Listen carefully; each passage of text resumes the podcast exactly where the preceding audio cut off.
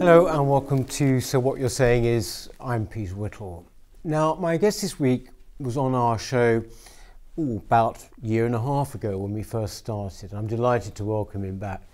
It's the documentary maker Martin Durkin, who has been called the Michael Moore of the right in the past. Uh, you might have seen some of his great long form documentaries, such as The Great Climate Change Swindle, Brexit, the movie. My personal favourite was Thatcher, Death of a Revolutionary.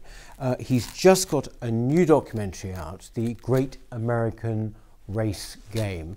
Um, before we talk, Martin, I think we should probably just take a brief look at a clip of the documentary. So here we go. They're racist, racist, racist, racist, racist. Everything's racist. The race grievance industry would have you believe that blacks get up and think about nothing else except race. If I tell you this is racist, if I tell you that is racist, yeah, I'm gonna get you emotional. I'm gonna get you to jump. I'm gonna get you to skip. There is a whole big uh, cottage industry for racism. If racism went away, a lot of people would be unemployed. The mob during the Minneapolis riots following the death of George Floyd. A bunch of white thugs, frankly, burning down the city's traditional black and Asian business district while chanting Black Lives Matter. It was literally surreal. Oh, but we black. You gonna tell me how to be black, right? Y'all don't care about black people. I am not African. I am 100% American. Y'all the same Democrat Party who've been terrorizing black people from the beginning. And now y'all got the audacity to say Black Lives Matter? Their bread and butter and their bottom line, their raison d'etre and everything that they're trying to do depends upon people being kept in these boxes.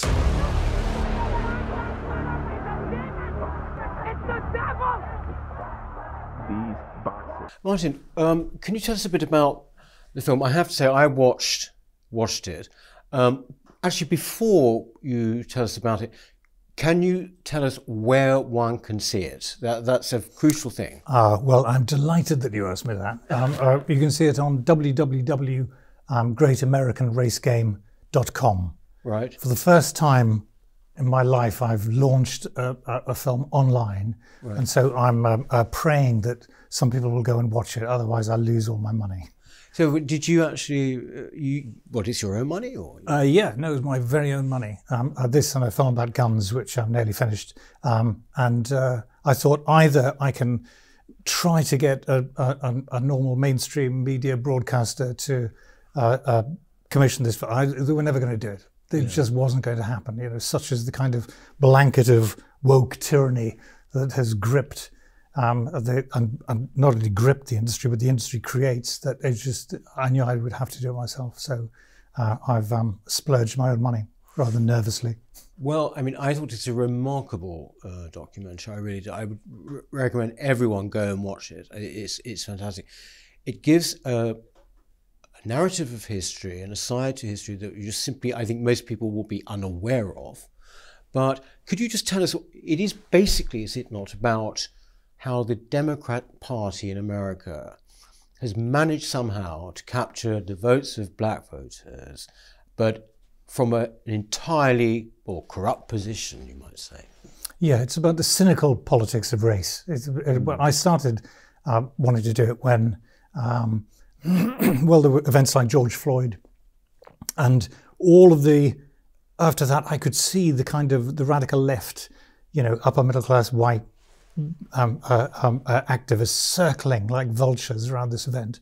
Um, and all the talk around the event, I thought, this is just hypocrisy. This is just not, not real. Um, you know, there was just so much lies and disingenuous stuff that I was, um, um, uh, I thought I'd like to do something about the politics of race because I, I, was just not convinced that it was what it seemed. Mm.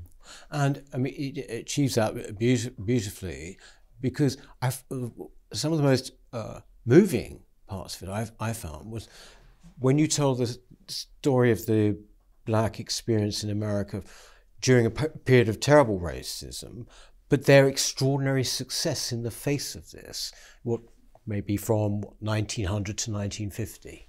Oh yeah, from from the abolition of slavery until really the mid part of the 20th century, the progress made um, by black people in America um, is extraordinary in the face of. Awful racism.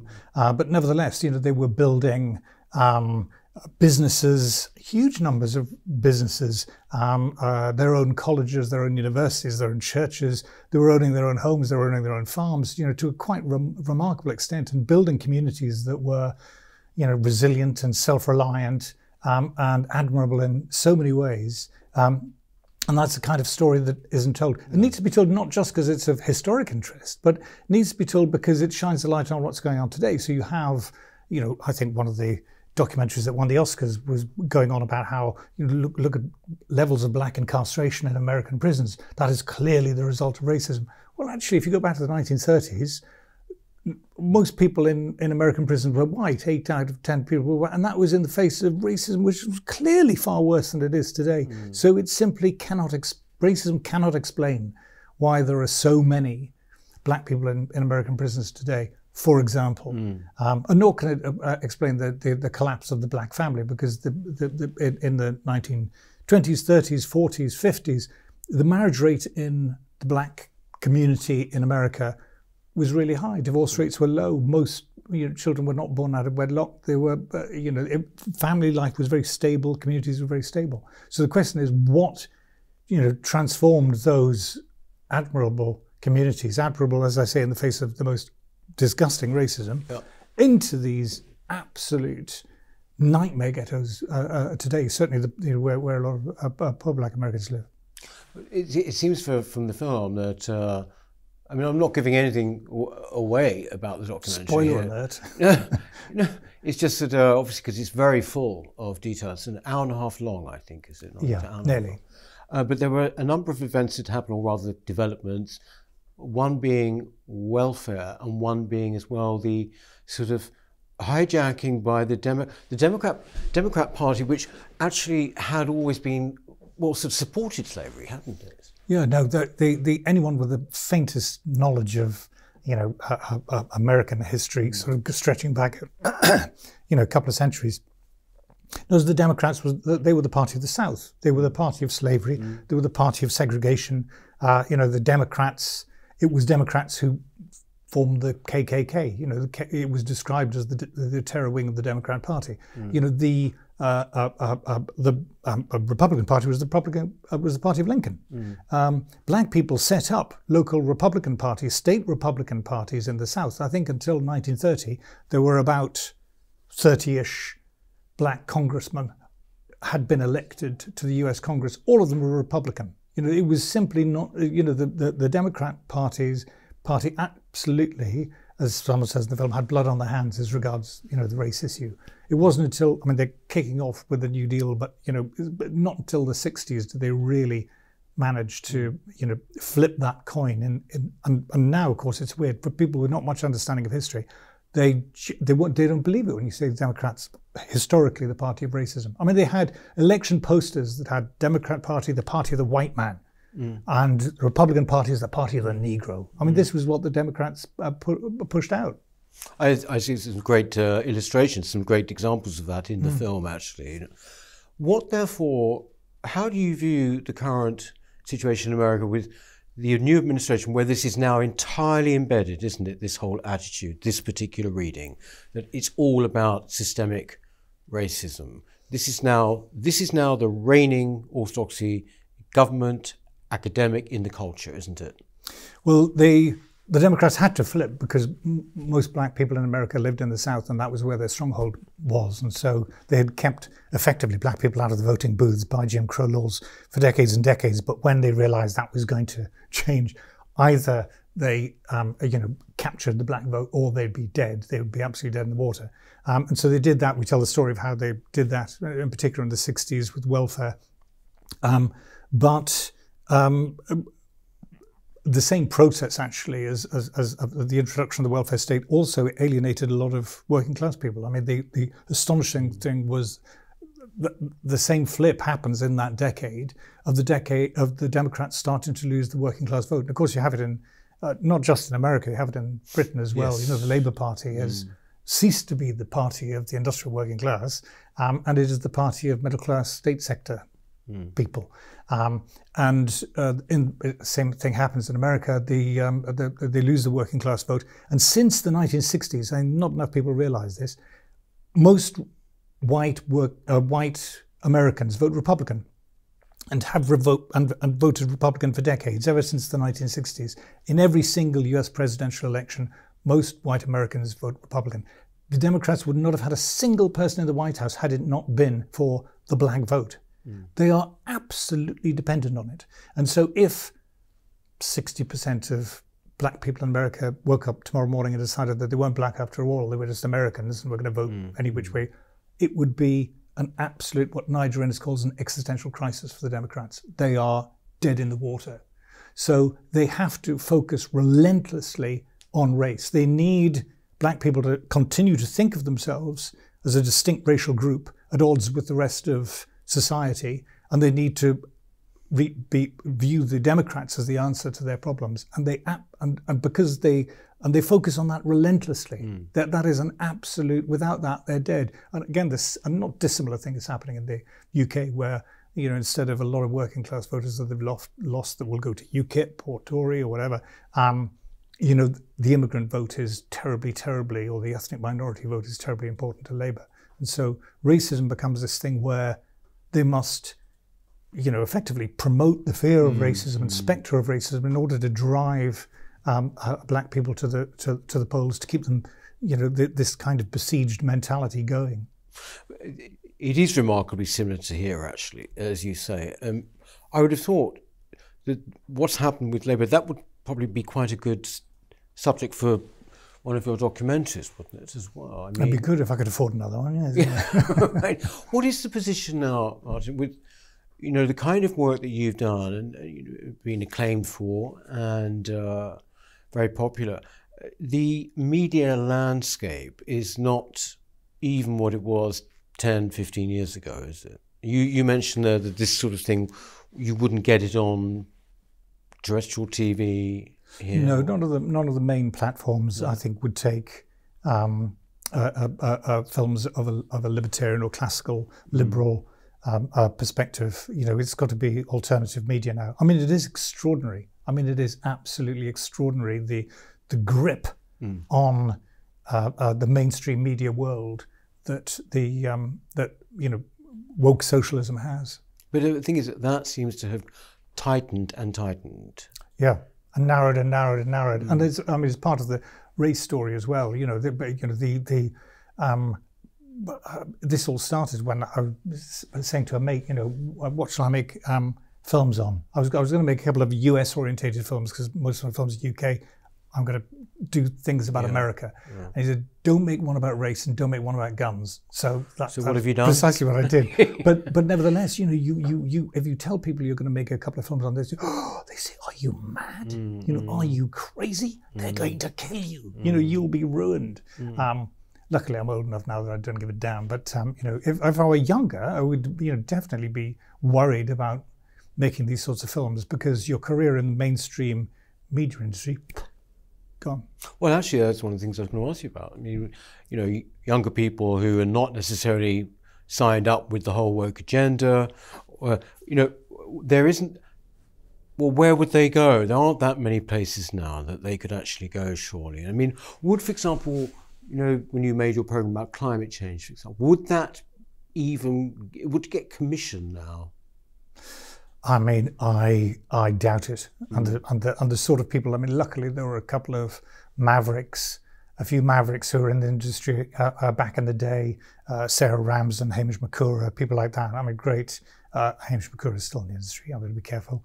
Um, and so Sarah, actually. But um, but you know, the, I, I, I don't know of any of those people who are bold enough to to um, uh, to stick their necks out like that anymore. It's terribly. I think younger people, younger people, um, you know, they've got to be entrepreneurial now. They've got to mm. think, right, we're going to raise some money, you know, to try and get the money together, make the film, try and get it out there. I mean, that's what I'm doing. I'm, you know, putting these things out online. I hope people will watch at www. Great American. Oh, we'll put it on the after under the and I'll repeat it at the end. Um, have you had much reaction to it so far? Uh, no, it's just really, it's gone up. Just it's only up. just gone up. So. Okay. Um, I think, I mean, you have gone right to the, more than guns, I'd suggest. You've gone right to the heart of it, everything at the moment. Do you ever sort of feel, I mean, are you fearless or do you ever feel, oh, actually, why am I doing this? Why am I going to put myself through this in taking something on like that? Um, well, you do. I do. I, I, I mean, mainly it's because my, you know, my wife gets she she's nervous because we'll, you know, we're not invited to any dinner parties in North London anymore. But right, I mean, apart from that, I mean, I don't. I mean, BLM. I mean, are you nervous about being attacked by BLM? As far as I can see, BLM, Antifa, all these people are a bunch of scallywags. Yeah, you know, they yeah. need to be called out. Yeah. You know, what on earth? You know, if BLM was a genuine you know, black grassroots organization that really represented the, then I would you know, A, I wouldn't attack them, um, and B, I'd be scared of them. But, you know, as it happens, I mean, they've got absolutely nothing to do with real black people mm. in America. Mm. You know, look at what they what they stand for. They stand for, you know, they're Marxist, they're anti-consumerist. Well, mm. anti-consumer society. Show me the working class black people who are anti-consumerist. Mm. You know, they want a flat screen telly, they like clothes, they like mm. shoes, they like a nice BMW to go around mm. in. Yeah, they're they're sensible they like they like consumer goods. Um, the people who are anti-consumerist, actually, as it happens, are you know upper middle class mm. white environmentalist types who consume an awful lot. You know, Al Gore is anti- consumerist I mean, how fat is he? Yeah, Does he yeah. ever stop eating? How many houses has he got and swimming pools? Mm. You know, and of course they are consumerists, but they've got Apple laptops and their iPad. They go traveling. It's a different sort of consumption. Mm. They despise working class consumption that, that, that kick has nothing to do with ordinary, ordinary black people. They're into trans rights. Mm. Go to a gym with a lot of black blokes in, or go to a black church in Hackney and try telling them about trans rights. You know, there is a lot of, you know, reasonably, you know, conservative, small c kind of, you know, thinking goes on in the, the, the black community. They're yeah. religious. A lot of them are against abortion. Mm. You know, climate change. Are they thinking about climate change? Of course not, because it's all codswallop that these are you know, genuine grassroots organizations that represent real people. They are, you know, uh, uh, absurd leftist, uh, uh, uh upper middle class organizations that are con jobs and need to be called out. So I'm not, I'm not at all uh, far from frightened of them. I think it was a, I, I think Brendan O'Neill, it might have been, actually said that, you know, the whole woke thing was sort of a revolt of the overprivileged. You know, I mean, certainly when you see, for example, in your program, you see because you you've managed to get get hold of uh, two young, one young black woman herself who's like going against the grain. Who starts the program Bevelyn, out. Bevelyn Beatty. Yeah, but uh, basically. All the people, the demonstrators you see, are white, aren't they? And middle class. Just like when we saw Edward Colston statue being you know, slung in the river.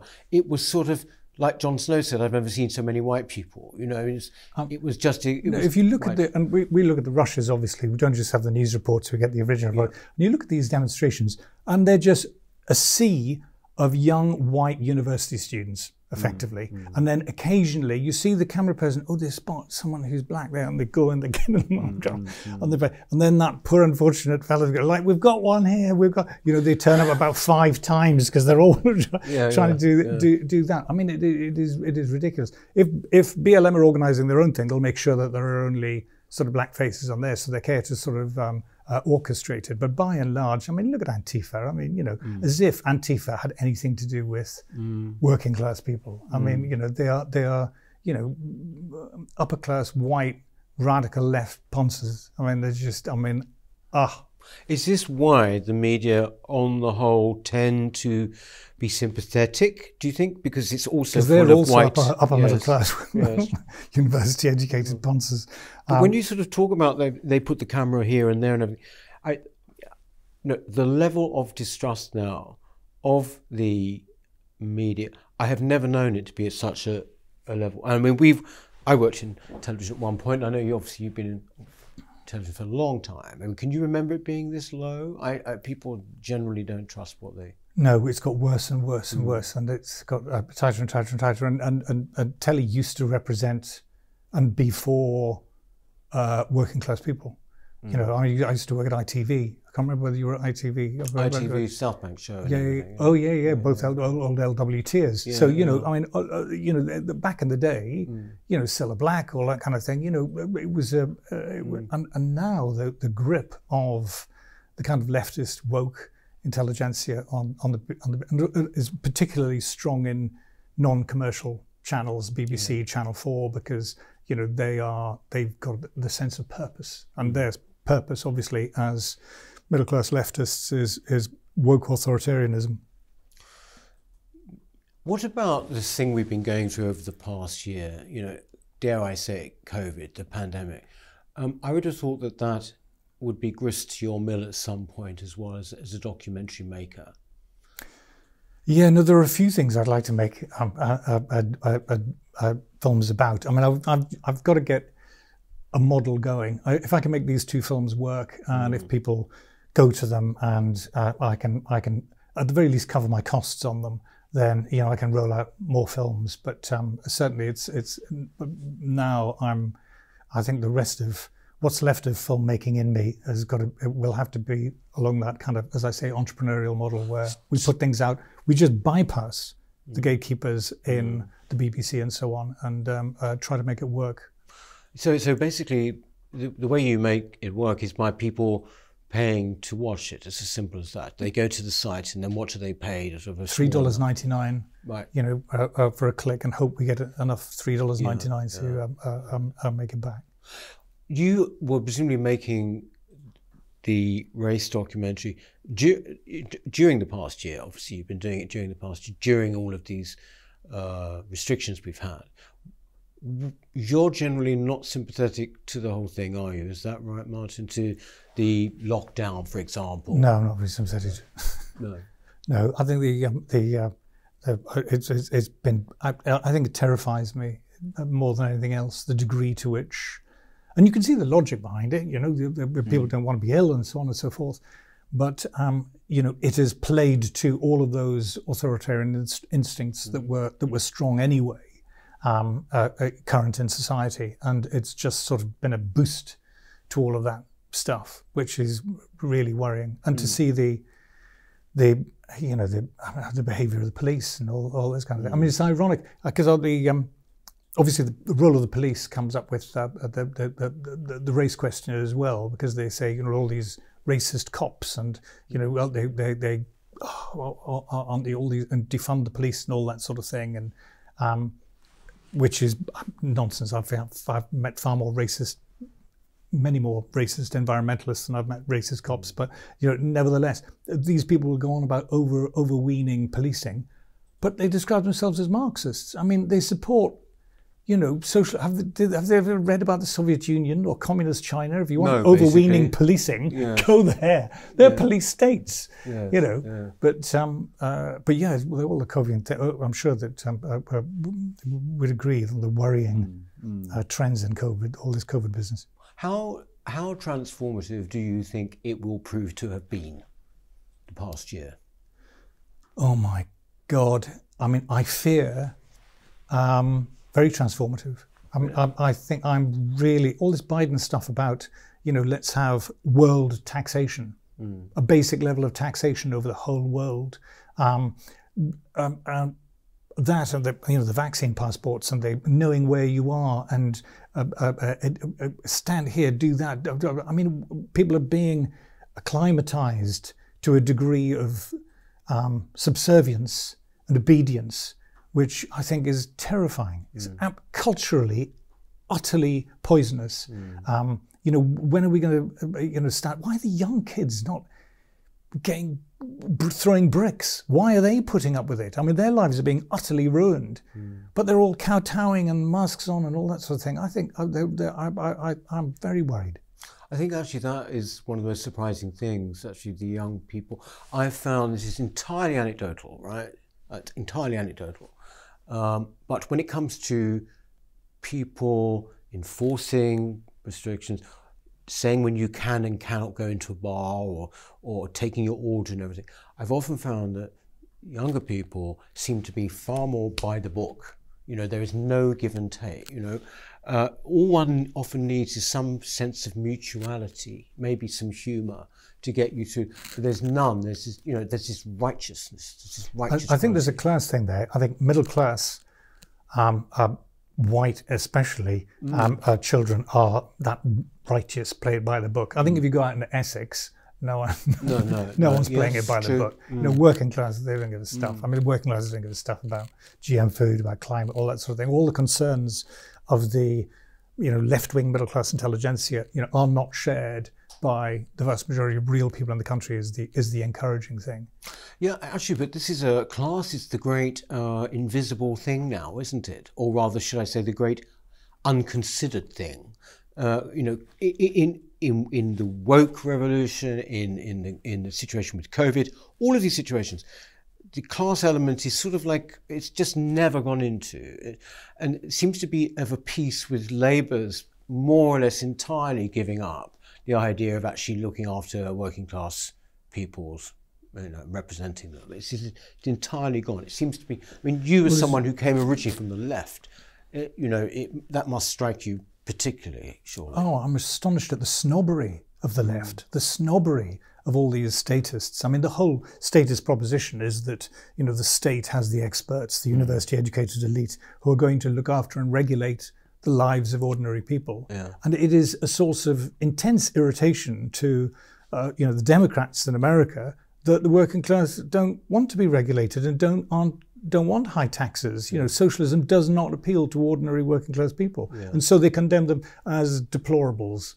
You know, they're just mm. these they're scum, these rednecks, and racism actually comes in quite handy for for demonizing them. You know, mm. why do all these working class people vote for Trump, vote vote mm. Republican?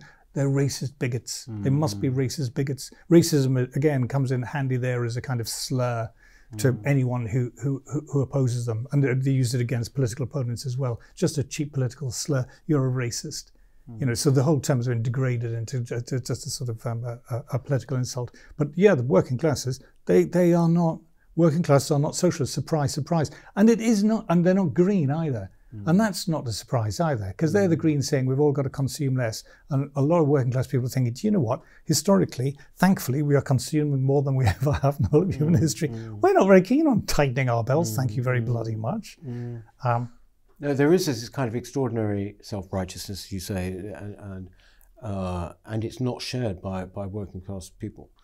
Um, I think you've sort of already sa- said something about this much, but I, I don't want to be too doom laden, which just means I'm going to be. But you know, would you, if young people starting out want to make documentaries, or would you sort of say that they've just simply got to be one man bands, one woman bands, just forget it?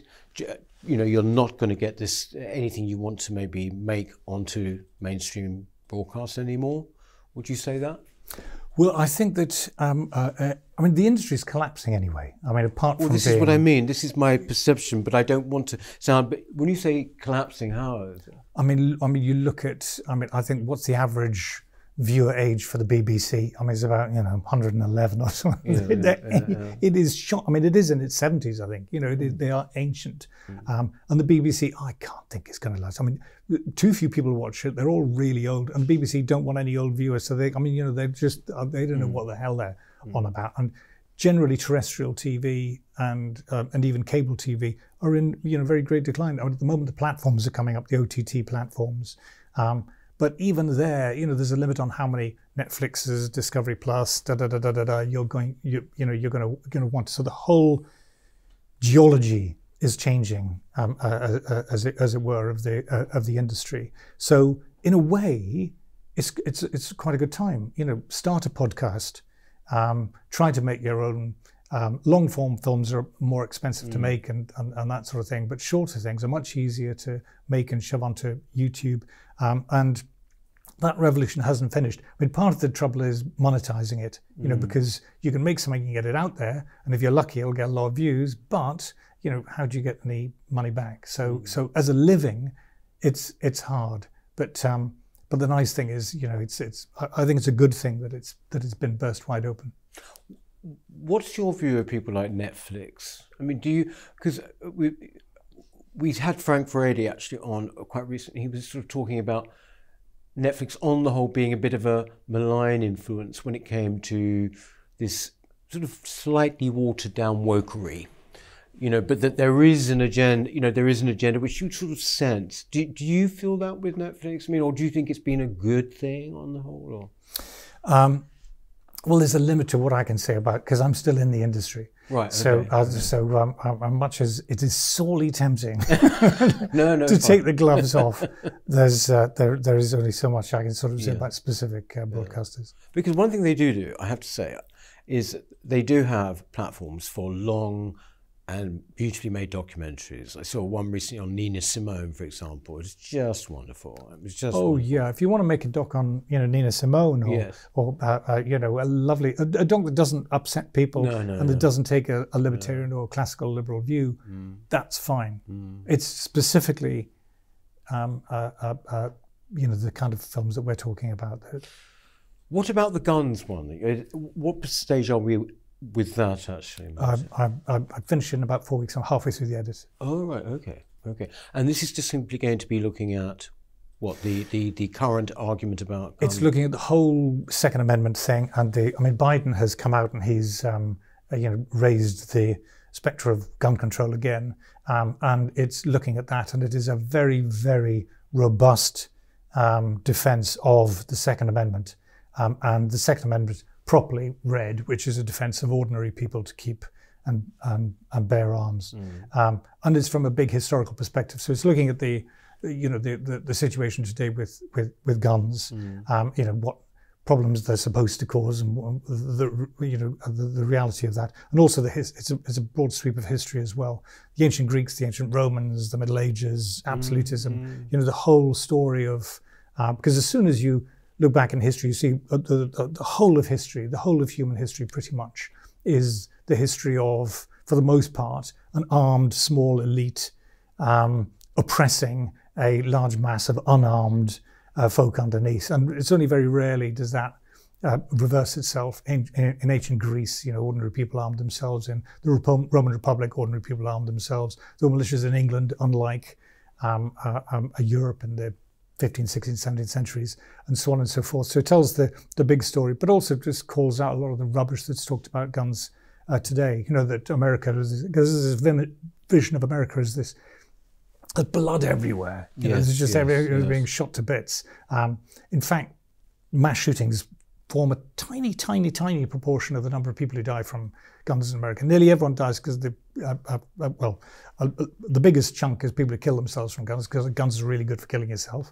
Um, and as for the rest, um, it's simply not true that this is a gun problem over the whole of America. Internationally, you see loads of countries with loads of guns, very high levels of gun ownership, like Switzerland, with incredibly low crime rates in general and crime, crime murder. I think Switzerland's got about half the gun murder rate of the UK, and it's got one of the highest rates of gun ownership in the world. And Switzerland. yeah, Really? and you have the same in Finland and uh, uh, uh, uh, Israel and lo- loads of other countries. And within the US, you have states with the highest rates of gun ownership, New Hampshire, with the lowest rates of gun violence, and states with not very high rates of gun ownership, like Illinois, with very high rates of gun violence. You know, it's simply not, there's not a correlation between numbers of guns and the amount of gun violence. And indeed, when you go within the states, there's, there's a further breakdown that if you look at Illinois, where the gun murder rate's very high, if you're white, it's not high at all. I mean, if you're white in loads of states in America, the gun murder rate is lower than it is in the UK and France and Germany. Hmm. The problem is, if you are black, and specifically, if you're black in, and not just if you're black, it's the specific thing, if you're in one of those inner city ghetto areas, that is where the criminal, the gun mayhem is happening. Um, and so, really, again, it's, it's, it's going back to welfare. It's a, it's a problem of the welfare state and what that has done to poor black communities in America. But so it's, uh, When it's you all about that.